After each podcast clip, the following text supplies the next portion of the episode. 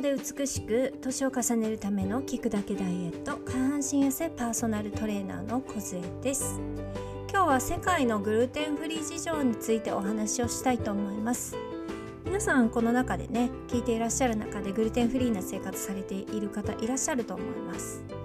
で、えー、私以前にねあのグルテンフリーはするべきかするべきじゃないかみたいな、えー、タイトルでねお話をしたことがあるんですけれどもこれもうちょっと掘り下げてねお話をしたいなと思うようなことがあったので、まあ、今回2回に分けてお話をしたいと思います。今日は海外のグルテンフリー事情についてお話をします。日本と比較してですね。で、えー、2回目はねそれを踏まえてじゃあどんな人がグルテンフリーをやったらよくてどんな人がしなくていいのかとかそういったこともねお話をしていきたいと思います。どちらも、えー、私結構調べました。海外の論文とか文献をいろいろ調べたりして、えー、まあ今回ねこのポッドキャストにまとめさせていただいております。で、えー、どうしてもねこのグルテンフリーっていや健康になるんだよ。グルテンフリーやると健康になるからみたいな感じで腸活ですよとかやってると思うんですけれども果たしてねそれ本当かなっていうところもね皆さん結構疑問があると思うんですけれども健康になるよって言ってどこかね根拠を持ってきているかって言ったらそうではないのではないかっていうのがね私今回の見解なのでね2回に分けてお話をしたいと思います。はいまあ、文献とかね論文とか出てるのでねそれに基づいてちょっと、えー、お話をしますね。はいでそもそもまず今回ね海外と日本を比べていきます。で日本についてなんですけどもこの信州大学でねあの調査をしたようです。でこのちょ何を調査したかっていうと700名余りの日本人にどれだけセリアック病の人がいるかっていうことを調べたんです。でこのセリアック病ってえ何って思った方たくさんいらっしゃると思うんですけども要はあのセリアック病っていうのはその小麦製品を取ることによってえー、腸の粘膜に炎症が起きる人ですね。それであの低栄養になる要はその栄養の吸収を妨げたりとか下痢になったりとか体重が落ちてしまったりということですね。そういったあのタンパク質小麦のタンパク質のグルテンに反応してっていうことです。でまあこれが欧米に多いって言われてるんですけどもそれもねお話ししていきます。まず日本では700名余りの人を調査したら700人のうち1%がセリアック病が疑われるっていう結果が出たそうです。でこれアジアの中では初めてのデータの調査らしいんですけれどももともとねアジアはそこまで小麦を食べる習慣っていうのは欧米ほどは多分少ないと思うんですよね。でこのセリアック病なんですけれども、えー、例えばねグルテンフリーをやっているような有名なのがジョコビッチ選手ですテニスの多分彼もセリアック病なんだと思うんですけども要は小麦の耐性がない人ですみんながねこうやったらテニスがうまくなるかってそういうことではなくて彼には合わないから彼はもうグルテンフリーな生活をしているっていうことでそれで体調が良くなったっていうことです。なので彼はその何て言うんですか合わないからやっているっていうことをねまず前提にお話をこれからしていきます。でこのセリアック病って初めて聞いたと思うんですけれどもまあ小麦における小麦のそのグルテンにおける体に合わない種類っていうのはいっぱいあるんですけども今回はまあセリアック病をね中心にお話ししていきます。まずアメリカなんですけれどもだいたいアメリカでは300万人がセリアック病と推定されてます。でこの割合はアメリカ人のうち100人に1人です。なので1%ですよね。これねさっきの信州大学の、えー、700名のうち1%がセリアック病だったっていうの同じぐらいだとは思うんですけどもでもですね実際にはアメリカではもっといるんじゃないかっていう話なんですよね。はい。実はね。診断はされてないだけでもっといるんじゃないかっていう話もあるぐらいです。気づいてないだけで、ね、アレルギーとはまたちょっと違うのでねあの状況が状態も、まあ、そこと一緒にはならないんですけれどもまあ調べるとまあそれぐらいだっていうお話です。ここがまず発症発症というかその元になるんですけれども結局100人に1人いると今度まあそこそこな人数じゃないですか。そうするとグルテンフリーの食品の方がヘルシーだっていう風に消費者がこう考え始めるんですね。そうすると健康志向のね高い人たちが今度グルテンフリーを始めていくんですよ。別にアレルギーでもないしセリアック病とかねその小麦に対する耐性がない人ある人でもあのこういったねグルテンフリーな生活をするっていう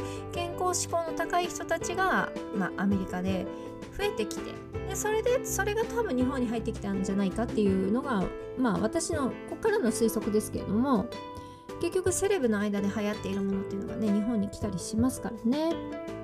これアメリカのデータの中ではもちろんそのアレルギーの有無もあるんですけれども実はねそのグルテンが ADHD 注意欠陥症えー、注意欠陥多動性障害ありますよね ADHD とかね IBS 過敏性のねあの腸炎みたいなものですよねああいったものとか自閉症のリスクが高まるっていうネガティブな報道も結構出たりしてるらしいんですよ。なので、まあ、これに関しては科学的根拠がないんですけれども、まあ、そうやって言われているらしくてアメリカでは。でまあそういったものもやっぱりそのグルテンフリーをこう助長させる健康志向を上げていく一つだっていうふうに言われています。なのでアルギアレルギーじゃなくてもグルテンフリーを実行する人が実践する人がすごく多いっていうことらしいです。でまああの漠然と腸の健康にいいよねっていうところでやっている人が多いってことです。あとですねオプラ・ウィンフリーっていう女性の方がいらっしゃるんですね。でこの方今ね何歳ぐらいか70はいってないぐらいの方なんですけども女優さんとかね司会業ですごい有名な方がいらっしゃるんですけれどもこの方がねグルテンフリーダイエットをあの多分成功されたみたいで影響力のある女性がねそれを行ったことによってやっぱそれを発言してあのまあこれはすごいあの彼女がやってるんだったら絶対にやるべきだよねみたいな感じで信仰って言ったら悪いですけれどもそういう状態でやる人も増えたっていう話もありますよね。アメリカって面白いんですけれどもなんか基本グルテンって小麦じゃないですか。でもねトルティーヤとかプレーンヨーグルトとかにもなんかグルテンフリーのラベルがついたりするらしくていや別にもともとグルテンフリーだろっていう話なんですけどやっぱそれぐらいねあのグルテンフリーっていうともうみんな飛びつくみたいな状態がアメリカでもあるようです、まあ、トルティーヤって皆さん食べないと思うんですけど私は結構食べるんですよ。あの国際結婚してるので結構メキシカンとかいろんな多国籍料理食べるんですけれどもトルティーヤとか確かトウモロコシなのでね全然グルテン関係ないのでねまあなんかこうとにかくグルテンフリーがまあ、未だにねこうはや流行っているというかあの健康志向の方にはやっぱ飛びつく要因の一つになっているってことです。で今度は、えー、ヨーロッパ行きます。ヨーロッパにおけるセリアック病の患者は500万人以上って言われているらしいです。これもアメリカと一緒で実際にもっといるんじゃないかっていう風に踏んでいるようです。でこれもねグルテンフリー食品にダイエットとか健康食維持を目的とする需要もあってで今ねすごくねマーケットも伸びているようです。例えばねパンクッキーケーキパイデザートシリアルビールねまあねこのビールえ入ってるの？あそうですねビールも小麦なんでね麦なんでね。あの結構ねまたちょっと次回お伝えするんですけどもえこんなものに小麦って入ってるの？っていうようなもの食品もあるのでね。それもねえ次回お伝えしますね。で今度イギリスです。イギリスはですねヨーロッパとね結構一緒になっているのでここは一緒にさっき考えていただいてですねさっき言ったように、えー、500万人以上ということですね。合わせてですね。でロンドンの方ではですね結構グルテンフリーのパンの文化がねあってあの米粉を使ったパンとかも結構出てるようです。なんか意外だなっていう感じしますね。なんかそういうのってイギリスで進んでいる感じがないんですけれども、まあ、これ勝手なイメージで申し訳ないんですけれども、まあ、これねあのイギリスでもね100人に1人はセリア病を持っているんじゃないかっていうことでロンドン市内だけでも8万人いるんじゃないかっていうことに、えー、ことが言われています。あとですねこれなぜかねヨーロッパの中でもねちょっとドイツだけ書いてあってこれまた意外なんですけれどもドイツはねなんかねあのそのグルテンフリーっていう概念をなんか国としては出してないみたいで、まあ、ただこれ EU の中に入ってるのでねまああのその何て言うんですかねボーダレスな部分があるのであの売ってないわけじゃないと思うんですけどもただ政府としてはグルテンフリーっていう概念はないし国としてなんかね上げてグルテンフリーを推奨しているってこともないみたいです。ただあの人数的にはさっき言った EU のね 500, 500万人以上でしたっけ？それと同じになります。ただですねあのドイツの場合グルテンフリーはないんですけどもただラクトースフリーっていうのが、ね、聞いたことありますかね？ラクトースっていうのは乳糖のことで哺乳類から出るねあのその、まあ、牛乳とかそういったものですよね。でそれが分解されずにさっきのねあの小麦の不対称みたいな感じでうまくね消化されない分解されずに乳糖がね腸内に残留する人のことです。遺伝的に日本人の8割がそうだって言われてるんですよね。乳糖不対症って言われてるらしいんですよ。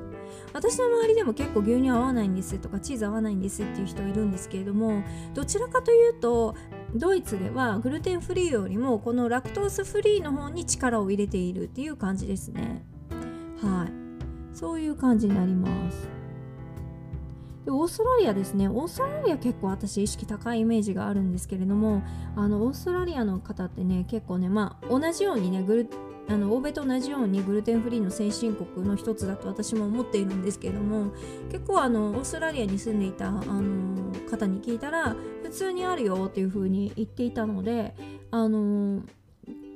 スーパーとかね食料品店には普通にあるようです。でやっぱね美容と健康を気遣うね王子も多いのであの本当に必須アイテムのようです。でじゃあ日本はどうなのって言ったらさっき言ったみたいな700人のうち1人あいや700人のうちの1%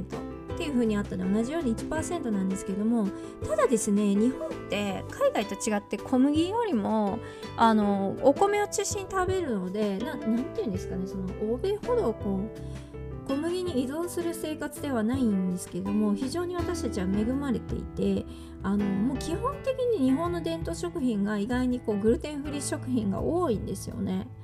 なので例えばね白滝とかはあのヨーロッパの一部でパスタの代用品として輸出されてるらしいんですよ。はい、ああれをねパスタ代わりにしたりとかねいうのがあってある意味日本の食品っていうのは本当に宝庫なんだなっていうふうに思っています。これをねあのいろいろ調べていて。はい。で例えばですね米菓子ですよね。大福とかねああいったものもあのイギリスでねグルテンフリーのスイーツとして非常に人気らしくて輸出されていたりとかするらしいですよ。はい、なのでこの日本人のね昔からの知恵とか技術が本当にこのグルテンフリーにいい影響を与えている。そのあとはグルテンフリー食品の市場にね非常に影響を与えているようです。でこのグルテンフリーにこだわったね醤油。昔のねあのたまりみたいなものですよね。ああいったものもあの非常に人気があってあの小麦製品がないグルテンフリーの醤油ってもねあのヨーロッパに非常にこう輸出されているらしいですよ。うん大豆製品と思いきやね結構小麦入ってるのでね醤油なんかもねたまり醤油ですね。はい、特にねこのね島根県の、えー、たまり醤油っていうのがねすごく人気らしいです。で私のね住んでいる岐阜のことも書いてあったんですけども岐阜市のね小林製麺さんはね小麦を米粉を使ったラーメンとかうどんにグルテンフリーって書いてイギリスフランススペインに輸出しているらしいです。なので意外に後進国かと思いきや日本もね非常にねこのグルテンフリーに世界的に貢献しているんだなっていうふうに思っています。あちなみにですね今回読んでいるものなんですけども例えばですね、え海外オーガニック事業あじ事情っていうねところから引っ張ってきたりとかあとはねこのねジェトロの海外調査部っていうとこがあってこのジェトロって皆さん馴染みないと思うんですけども結構ね貿易でねジェトロさんっていう名前出てくるので結構貿易に精通してる方ああジェトロねってすぐ分かると思うんですけどもジェトロさんのねあのー、この文文献というかその調査が結構あの載っているようですので海外のものもあります。はい、でこういった状況になっています。はい、なのでねあのこのグルテンフリーが今加熱しているのは別に日本だけじゃなくてでそしてこれが海外から来ているっていうことですよね。はい、でじゃあもう本当にこれは、えー、また必要なのかどうかっていうことはねあの次回のねポッドキャストでお話をしたいと思いますねこのねやっぱ世界の状況ってなかなかグルテンフリー見えてこなかったと思うんですけどもこれでねあそうなんだだから欧米はこんなグルテンフリーをよくやってるんだとかあこういう風に流通してるんだとかあこういう理由でグルテンフリーが加熱してるんだってことがちょっと分かってもらったと思います。これを踏まえてねちょっとね次回また、えー、グルテンフリーが必要か必要じゃないのかっていうところねもう私なりにも見解が見えたのでねそれをお話ししたいと思います。はいここまで聞いていただきありがとうございます。